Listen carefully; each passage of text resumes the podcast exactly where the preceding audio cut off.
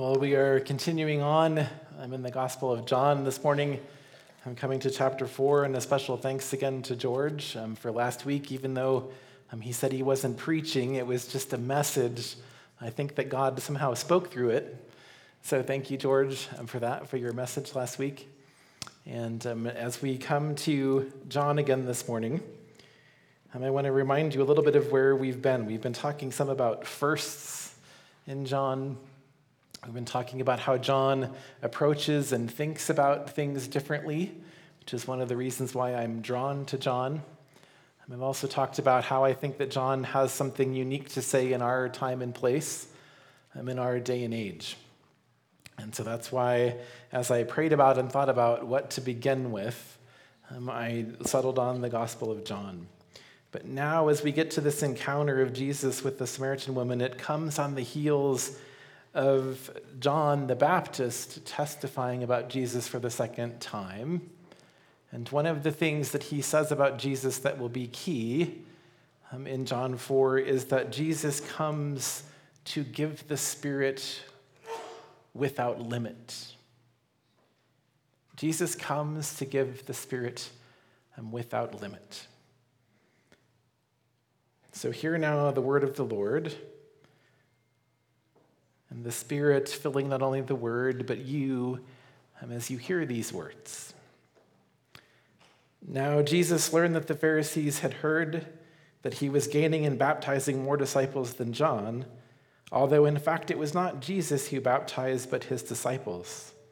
And so he left Judea and went back once more to Galilee. And now he had to go through Samaria.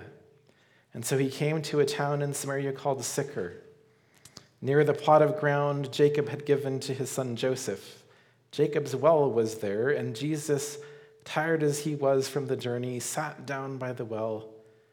It was about noon. When a Samaritan woman came to draw water, Jesus said to her, Will you give me a drink? His disciples had gone into town to buy food. The Samaritan woman said to him, You are a Jew, and I am a Samaritan woman. How can you ask me? For a drink, for Jews did not associate with Samaritans.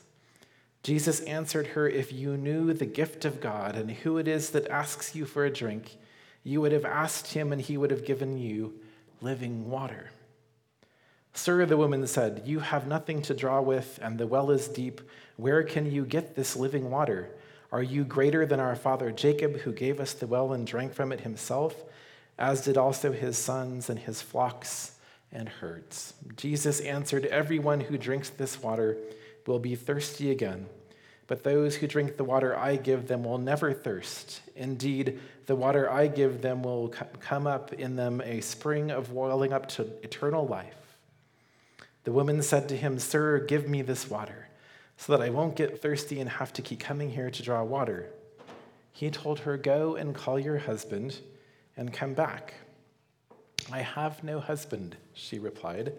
And Jesus said to her, You are right when you say, You have no husband. The fact is, you have had five husbands, and the man you now have is not your husband. What you have said is quite true. Sir, the woman said, I can see that you are a prophet. Our ancestors worshipped on this mountain, but you Jews claim that the place where we must worship is in Jerusalem. Woman, Jesus replied, Believe me, a time is coming when you will worship the Father neither on this mountain nor in Jerusalem. You Samaritans worship what you do not know. We worship what we do know, for salvation is from the Jews. And yet a time is coming and has now come when the true worshippers will worship the Father in spirit and truth, for they are the kind of worshippers that the Father seeks. God is spirit, and his worshippers must worship in spirit and truth. The woman said, I know that the Messiah, called Christ, is coming, and when he comes, he will explain everything to us. Then Jesus declared, I, the one speaking to you, I am he. Lord, this morning, as your spirit is within us, and as your spirit is in your word, we pray that the two will come together in a way that helps us not only understand, but to live more fully um, these words of life. And we pray this um, in Christ's name. And so, as I begin talking about this passage, I want to talk a little bit about um, deserts and desserts. First of all, deserts, because I never thought um, growing up in Colorado that I would marry um, an Arizona girl and end up spending more time than I had planned on in the desert. I'm going to visit her and her family um, in Phoenix. But one of the things that I have learned in my time in the desert is that there is nothing better than the smell of rain in the desert. Has anybody experienced that? From miles away, sometimes you can smell the rain when you're in the desert. Because water is less scarce, it helps you know how precious and valuable it is. And because of that lack. And so deserts have helped me with this whole image of living water and why it is that it's a picture that Scripture and that Jesus gives us of God being um, the source of life.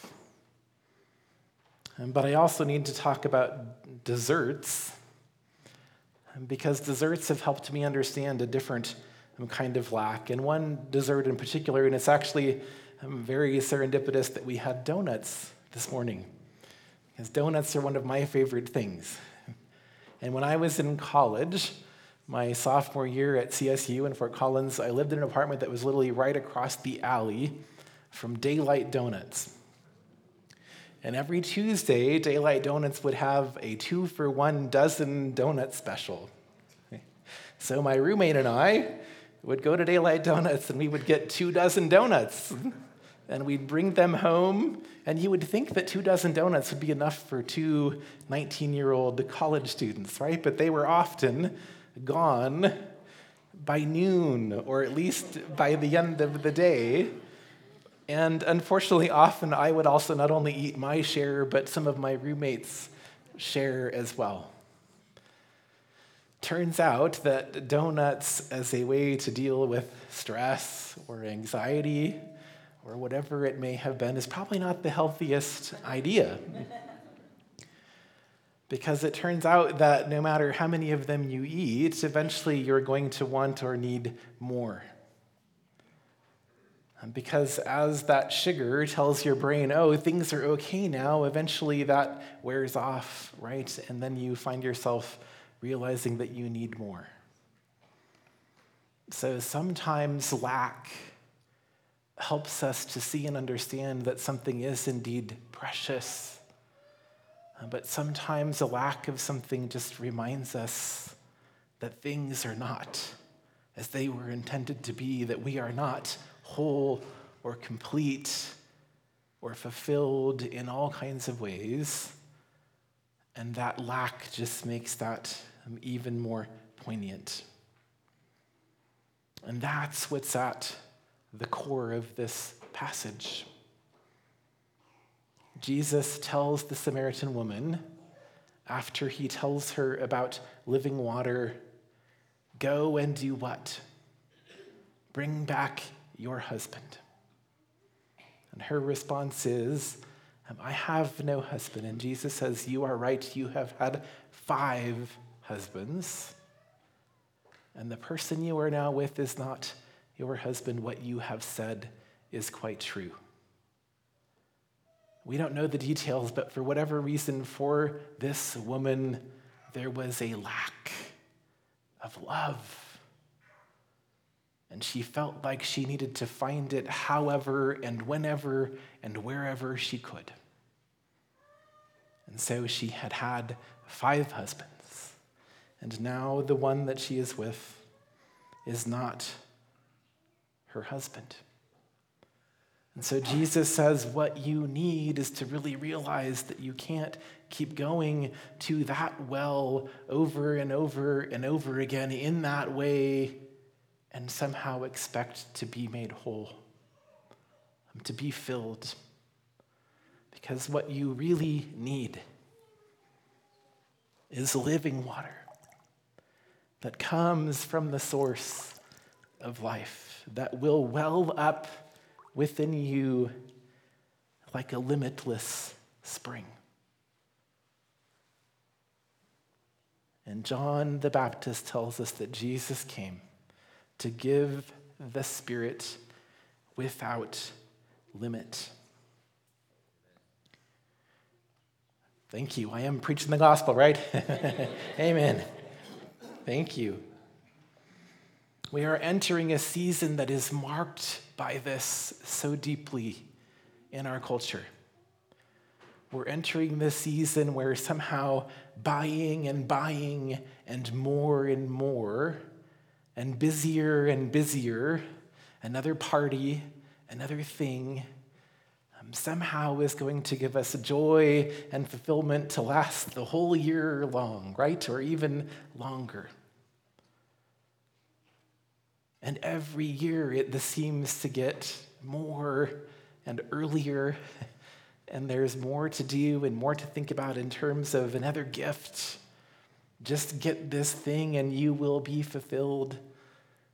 Without this, you will be incomplete. And we hear this over and over and again and again. And most of that, right, is centered around money centered around our relationship with, because we do indeed have a relationship with money and what we think that that will do for us. And just like Jesus says to the woman at the well, you need instead living water. Something that truly is a resource and without limit um, that will not leave you empty, that will not distort even who you are as a human being because of your longing for it. You need living water. And Jesus has this water. And not only does he have it, he's willing to give it to whoever would ask, to whoever would come and receive. And so I've talked about how there are three firsts in this passage. And basically, the three firsts are that this is Jesus' first one on one encounter with a woman. It's his first one on one encounter with a Samaritan. And it's the first time that he directly says to anyone, at least in John's gospel, Yes, I am Messiah. That is who I am, and what I have come to do is to rescue you from all of the things that you think will fill you, but are just traps, and that will not actually end up doing that. And so, not only is the Spirit limitless and the gospel limitless, but Jesus demonstrates in this passage his willingness to overcome any barrier to bring the gospel to whoever might receive it. He speaks to a woman, he speaks to a Samaritan, and he goes through Samaria. And I'm sure you've heard at other times that that was something most Jewish people wouldn't do, that they would literally go around to avoid going through Samaria. I'm not actually sure that that's true because we, as human beings, often do what? what's easiest, what's quickest, what's most convenient. So I'm sure that most Jewish people went through Samaria but thought to themselves, oh, I will just stay to myself. I won't mingle. I won't contaminate myself, become unclean, impure. But I'm not going to take all the time to go around all this to go through. But Jesus breaks down both of those barriers speaking to women and to a Samaritan. And when the disciples get back from buying food, they're shocked, right? They're astounded that Jesus is talking to this woman. But interestingly enough, Jesus tells her more directly than almost anybody in the Gospels Yes, I'm the Messiah. I am the Messiah. Why does he do that? You've heard biblical scholars talk about this whole thing of the messianic secret, right? Why is it that Jesus was so reluctant to tell people who he really was?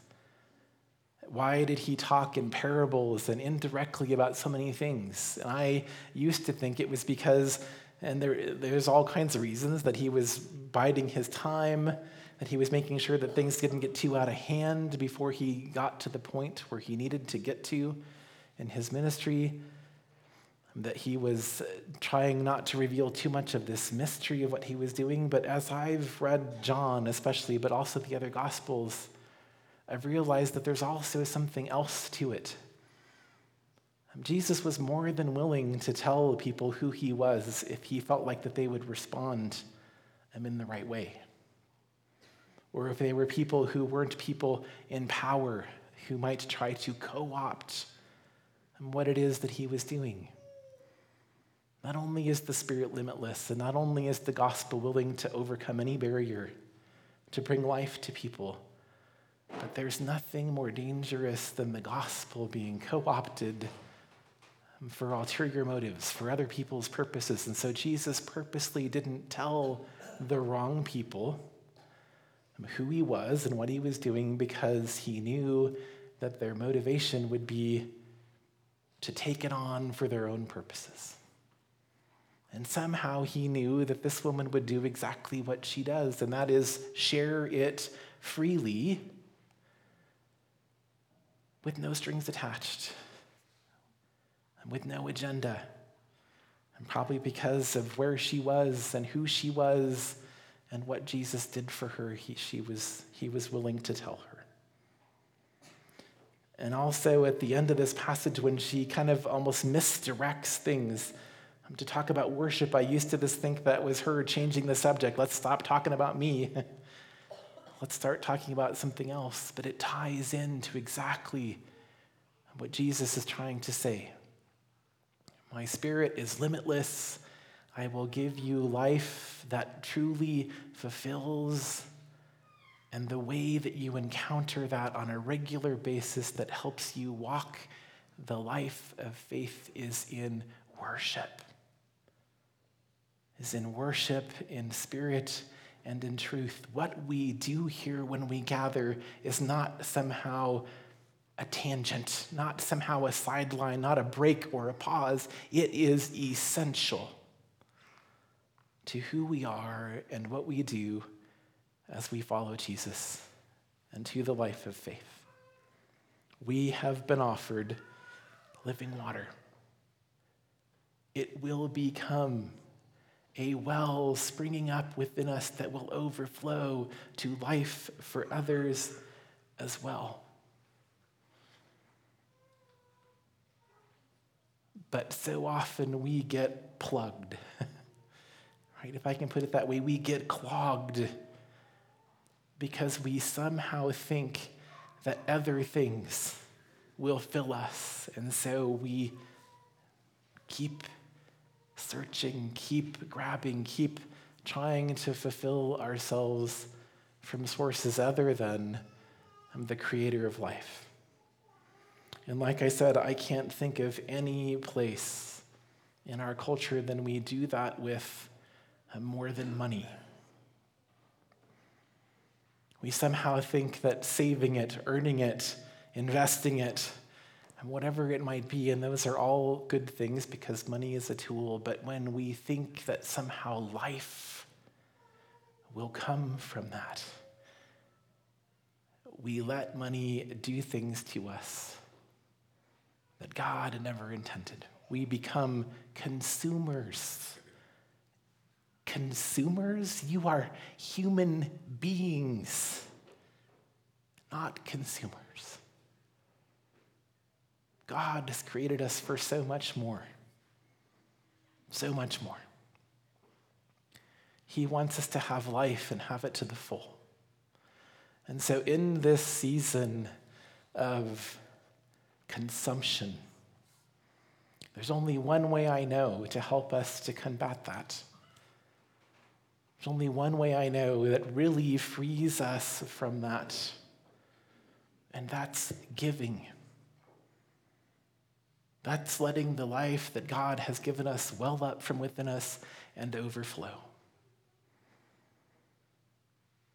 And I would say not only giving, but giving particularly to the place where worship happens.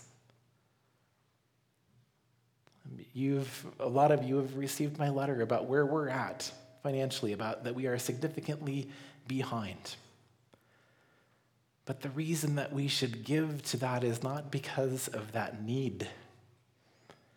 The reason that we should give is because we desperately need to give.